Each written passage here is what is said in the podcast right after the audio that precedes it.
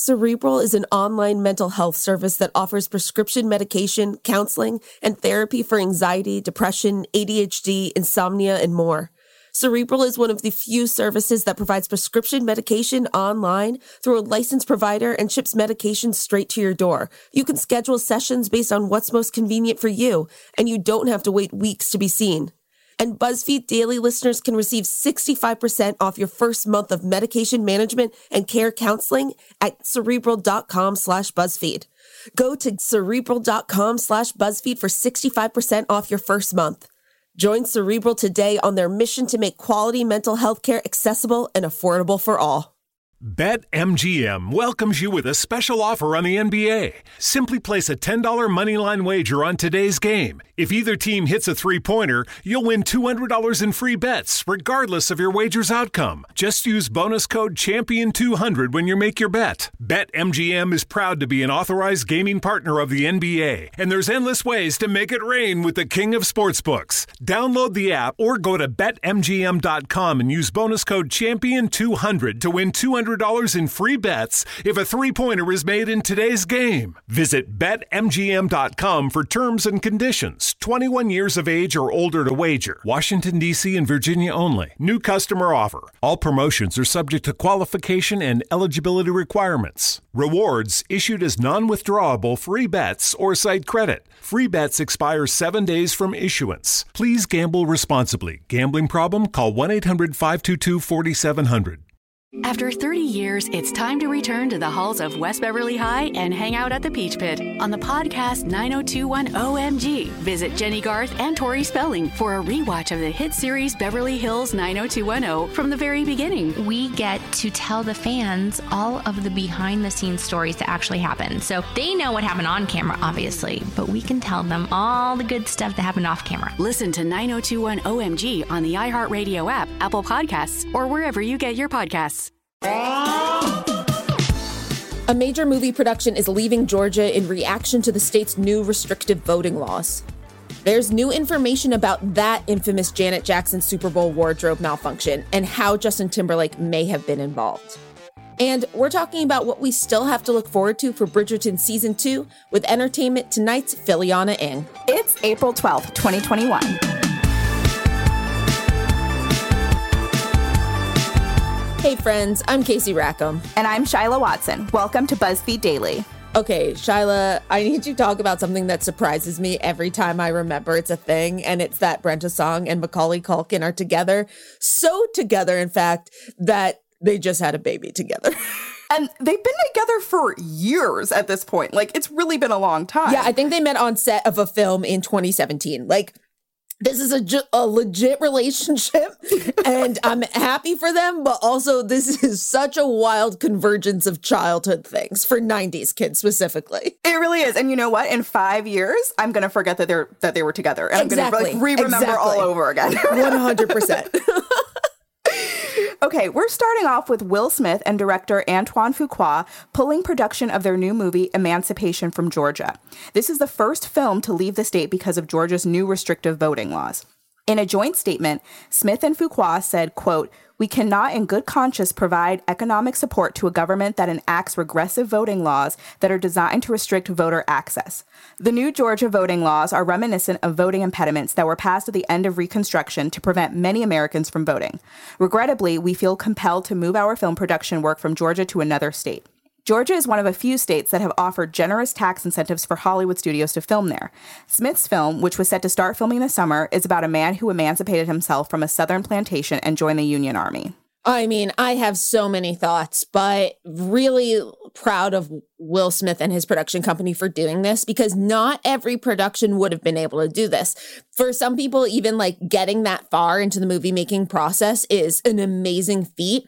And to have to be like, we need to find a new location is just not possible. And when people who have power do things like this, it really, it, it hopefully will get the ball rolling because the one thing that lawmakers care about is money. and if this one move is going to start to affect their money and then other production companies do this too, I mean, good for them. Yeah, filming in Atlanta is a huge industry. And I just, I think that, like you said, he's going to be setting, I mean, Will Smith is a huge name. You know, this is going to set an example, and hopefully other people with production companies will follow um, because this law is ridiculous. Um, it, it, truly is. And hopefully, though, the law changes because hopefully these people who are in charge of Georgia aren't going to be taking away paying jobs from their citizens, like in Georgia, you know, because that is the negative effect of this. It's taking work away from those who live in Georgia. Meanwhile, there's a new report out about what went down behind the scenes of Janet Jackson and Justin Timberlake's infamous 2004 Super Bowl performance. You know, the one that gave us the phrase wardrobe malfunction. According to a new Page Six interview with Wayne Scott Lucas, who was Jackson's stylist for the event, the malfunction, that's in quotes heavily, was planned in part because JT wanted to one up his ex, Britney Spears. As we all remember, Spears created a stir by sharing a kiss with Madonna and Christina Aguilera during the previous year's MTV Video Music Awards. While Timberlake has previously taken some heat online for allegedly being involved in the scheme and then letting Jackson take all the blame, Lucas did reveal some new details including that there was an original plan that involved Timberlake stepping on Jackson's skirt and revealing her G string, but a wardrobe revamp forced a change. Okay, I have a lot of feelings about this. I mean, I feel like. Th- Say them all, please. They're not nice. I mean, I feel like for years, you know, we sort of thought that Justin Timberlake did this by accident, but that how it was handled after the fact was mostly his fault in terms of, you know, Janet Jackson was blackballed from so many major Hollywood events and things like that, and just her career changed, whereas his skyrocketed and nothing bad happened to him. But again, it was always deemed as a quote accident. But now realizing or uncovering that he might have had a part in this purposefully, also to get back at another woman who did nothing to him, is really shitty. And it puts a whole different light on that quote apology that he gave earlier this year for his actions. I just, oh, yikes. It's truly one of those things because it's like, whether Janet Jackson knew about it and what level she knew about it does not take away from the fact of like what you're saying is that he's basically doing anything to women to just have higher standing. You know, like he doesn't care who he hurts along the way, apparently. Yeah, it's not cute. All right, moving on. We're talking about something near and dear to Shyla's heart, and that is Bridgerton season two. Filming is set to start soon, and we can't wait to see more of the adventures the Bridgerton family go through when it comes to their romantic lives. To talk about all the new twists and turns coming in Bridgerton's second season, we're joined by Entertainment Tonight senior editor Philiana Ng. Hi, Philiana. Hi, thank you so much for having me. Of course. So let's start with the one and only Regé-Jean Page leaving the show. What are your feelings about it and what will it mean for season two? I think it is quite a shock. I mean, I remember reading the news, right? I think we were all stunned that he was not going to be back as Simon for season two. I'm still a little bit surprised that that we won't have his presence or that character's presence as well um, in season two, um, mainly because that character doesn't disappear in the books. Uh, he's still around. He's still in the Bridgerton world. He's married to Daphne. You know, they're starting a family. Like, it's not like he just is gone, like poof. I think it's a big deal. Every book is centered on a different Bridgerton family member, right? That's like kind of the whole gist of the series. But Simon is around. The Duke is around. I'm not quite sure how they're going to acknowledge him being gone while Daphne is still around and not have it be awkward. But I am sure they will figure out a way, right? I mean, we trust in Shondaland. no, I know that that is something, you know, because that's some concern that this could mean a less than happy ending for the Duke of Hastings and Daphne. So I don't think we know yet how they plan to address this absence, but I feel like I want to know which way you think they're going to go. It's probably going to go like one of two ways. Like they could totally disregard them having a happy ending and being like, he's gone. Or we, I feel like they're just gonna be like, he's away on a business trip. I think it's going to be the latter, right? Don't you think? I don't. I don't yeah. think they're going to ruffle to any feathers. It has to be like he's gonna. There's some emergency or something that he has to run off to for an extended period of time that just happens to run the course of season two. it's like yes, I think it's going to be the latter. I think it has to be something like that, at least for season two. Yeah, and I brought this up. The only way I'm going to be mad is if it's like it's it's fine. If he's not going to be in the show, then they're just going to be like he's away on a business trip or something. But I swear to God, if we like have to see the fake back of his head at any point to like oh. prove that he's there, oh. that is that's what's going to put me over the edge. oh my gosh, I I would hate that. But we have a lot more to discuss. We'll be right back.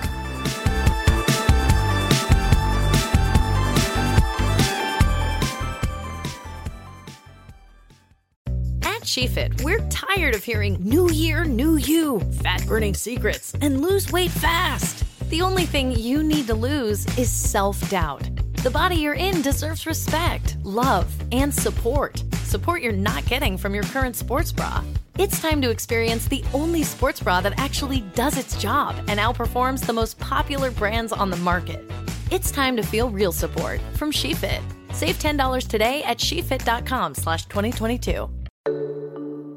I'm Eve Rodsky, author of the New York Times bestseller Fair Play and Find Your Unicorn Space, activist on the gender division of labor, attorney, and family mediator. And I'm Dr. Aditi Nerurkar, a Harvard physician and medical correspondent with an expertise in the science of stress, resilience, mental health, and burnout. We're so excited to share our podcast, Time Out, a production of iHeart Podcasts and Hello Sunshine.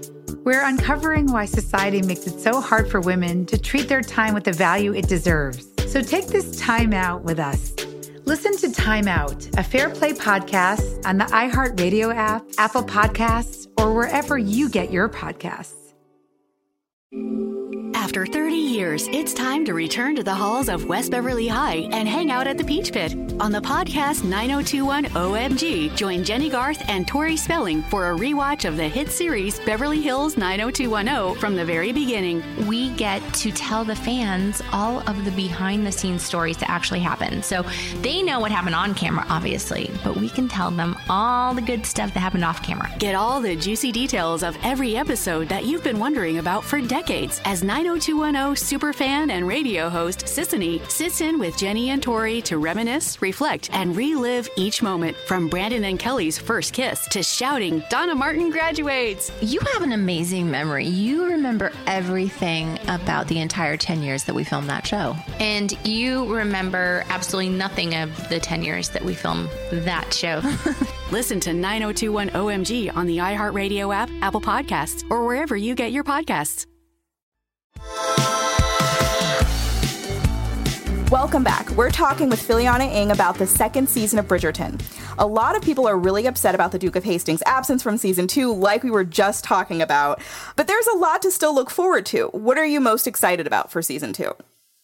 Oh my God, there's so much to look forward to in season two. I loved the second book. I loved reading it. I'm very excited about meeting, you know, the Sharmas because they're clearly, you know, tweaking that family and, and making them into the Sharmas instead of the Sheffield. I am very intrigued by who they're getting, um, just kind of changing it up a little bit. Wait, Philiana, Shyla's read the books, but for people like me who haven't, can you like give like a little bit of like like what is happening in the second book? Like who is it about? What are we gonna see? Of course, yeah, no. So in kind of a nutshell, book two is basically about Anthony's quest to find a wife. And he initially thinks that Edwina, who is the younger sister, and this is in the books in, of the Sheffield family, is kind of the one.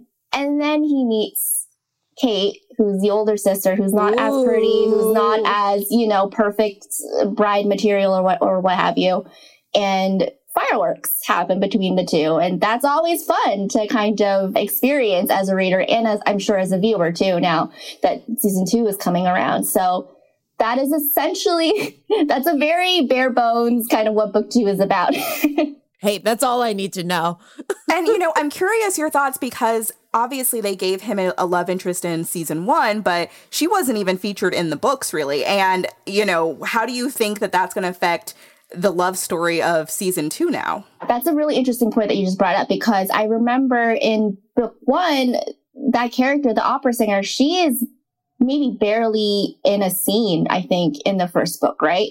And they kind of blew that up into a whole storyline for him. Eh, whereas at the end of season one, he was suddenly thinking like he might be in love and he might, you know, want to try and make something of this relationship with her, which just wasn't going to happen. And in the books, he's not at that point yet at the end of book one. So it is really interesting that they've kind of accelerated that part of his love story, I suppose, and that he is already kind of thinking about that, even though maybe his idea of love might be completely wrong and uh, kind of, yeah. I'm curious to see how, you know, Anthony is at the start of season two, because it seems like he's already starting to think about romance and love and marriage, even though at the end of book one, he just wasn't even at that place yet. So I'm so interested because you had brought up, and again, I do not know these characters, but like the Sheffields you said, I think were changing. So that must have to do with the new casting announcements. What can you tell us about the new characters and like what direction they're going and who we're going to see? Well, in the books, I think the Sheffield family is basically Kate and Edwina Sheffield, and then their mom, Mary Sheffield. Um, and I don't believe they was there a race kind of attached to the books, but I'm sure we were to assume that they were probably white, right? And then in the casting of these characters uh, for season two, they kind of switched it up a little bit, as I'm sure you know Shondaland loves to do. They like to be very inclusive in their in their casting choices and in kind of broadening out the story. So they cast, they changed that entire family into the Sharmas who are, I believe, Indian of Indian descent, right?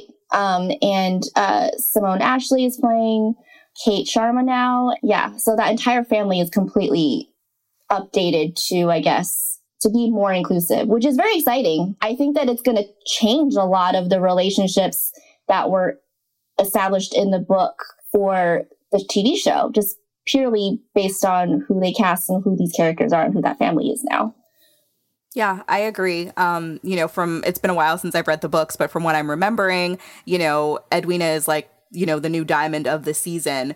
And so I'm curious to see like how race plays into that, you know, because we didn't have that with Daphne season. So that'll obviously be a huge factor. But it's exciting to see. I'm glad that the show is tackling these things and that it's being more inclusive. And I'm curious to see how it's going to affect Anthony and, you know, the entire Bridgerton gang, honestly. I feel like as long as they keep the morsels of what makes Kate so amazing in the books, as long as they keep that kind of essence of her, I don't think it's gonna matter. Like her personality is like she's so memorable uh, to book readers. At least for me, she's so incredible. She's one of my favorite characters because she's so just you know on top of her game. As long as they keep that, I feel like they're they're fine no matter what. So, aside from Anthony and Kate and Edwina, are there other characters that you're excited to see or plot lines that you're excited to see for season two?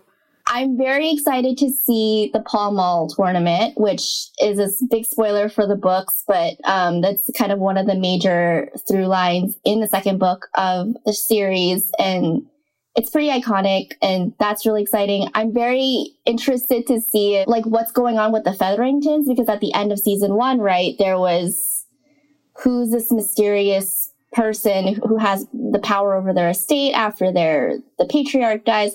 I don't know. There's there's a lot of kind of loose ends that I think season one definitely leaves unresolved. That is very curious. I'm curious what what you guys are most excited about in terms of the show. Yeah, um, I mean, Casey, feel free to chime in. I just Oh, I've got nothing. This is all you said. I've um, not read I mean, the like, books. I have no clue what's happening. Um, I mean, you know, I think again, just I'm really curious, honestly, about Anthony and how they're going to play him. I know that that's it's repeating the same thing, but you know, in the books, he is not a character that is you know, he's very resigned and he's not a character that's passionate or, you know, even invested in finding love. You know, he specifically says he wants to marry someone he won't fall in love with. You know, he's so focused on just becoming this patriarch of the family and doing his duty, which is so different than the passionate character we saw in season one. So I'm just really curious to see how they're going to you know, that was his entire motivation for even getting married in the first place. So I'm curious to see now how that will affect the plot of the show. But also, just like you said, season one, it had kind of some gaps that were left open. I mean, they did things differently. I mean, now we know who Lady Whistledown is. I mean, what were some of the other things from season one? Like, how do you oh, think? Oh wait, I do have one thing that I want you guys to address. And I'm sorry when I, I something about me when I binge watch a show and I watch this all in one day, I do not learn everyone's names. It's too hard mm, for me to yeah, do no, it. That's fine. I completely so, get it. I'm gonna go with. So I'm gonna describe someone to you. She is the sister who is the funniest, and in my opinion, as a queer person, is also queer. And I want to know if you think that they will that might be an option for her like the in the if they might write her to be queer or if you if they if you think that she's going to be straight straight eloise right yes i don't know because uh, I mean, so her book is much later. Um, you know, it's kind of like alphabetical order. Um, so her book is much later, but I honestly, I think there's a fair chance, you know, like uh, we've seen them do so much diversity around like race. And then even again, just having one of the Bridgerton brothers, Benedict, seem somewhat to be kind of queer. So I think that it wouldn't be completely out of the realm of possibility for them to do this.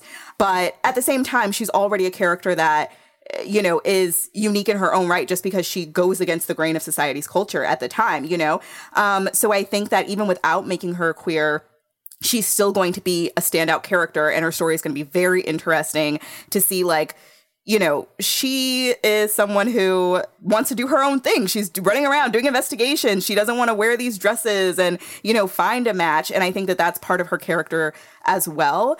But yeah, I mean, is she going to find out that her best friend is Lady Whistledown? I, I know. Spoiler. Right? I mean, we don't we don't know. that was actually you just reminded me of Penelope and Lady Whistledown. Like that obviously comes in later in the books. They reveal it in book four, I believe, right?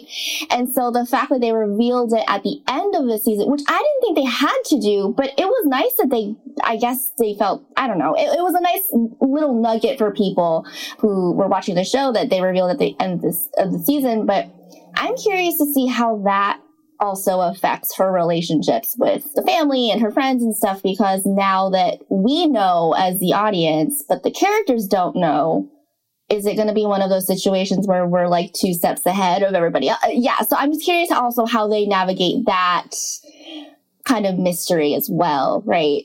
Yeah. You know, and it's, I don't know who said this, but, you know, when they were talking about Regé-Jean leaving the show, like, this really is the first type of show we've seen like this where it almost acts as a mini series, you know, and each season is completely different, which very much follows the plot and pattern of romance novels, but is very unique to television right now. It's sort of like, I guess, American Horror Story is the only thing that really comes to mind, where it's got the title, but every season is something different. And, you know, that's not quite the same, but I'm wondering if, you know, the plots from season one will even bleed into season two or if how seamless they're really going to make it. But there's there's a lot to look forward to. I'm just I'm very excited that this is being made. I mean, I I could talk about it all day. yeah, no, same. I the the amount of like discussion that I've had about Regé-Jean leaving and, you know, season two, what does this mean? It's really unhealthy at this point. it has become an obsession. I'm right there with you. Yeah, I'm right you and Shyla both. Well, Philiana, thank you so much for joining us today. Thank you so much for having me. This was really fun. That's it for today. Come back and join us tomorrow. And remember, congratulations to Brenda Song and Macaulay Culkin on their child. In five years, we will definitely forget you are both together. and be sure to subscribe to BuzzFeed Daily on the iHeartRadio app, Apple Podcast, or wherever you go for your sound stories. And please take the time to leave us a rating and a review. It helps us figure out what you like about the show versus what you love about the show. And remember to come back for more of what you love about BuzzFeed, coming to you daily.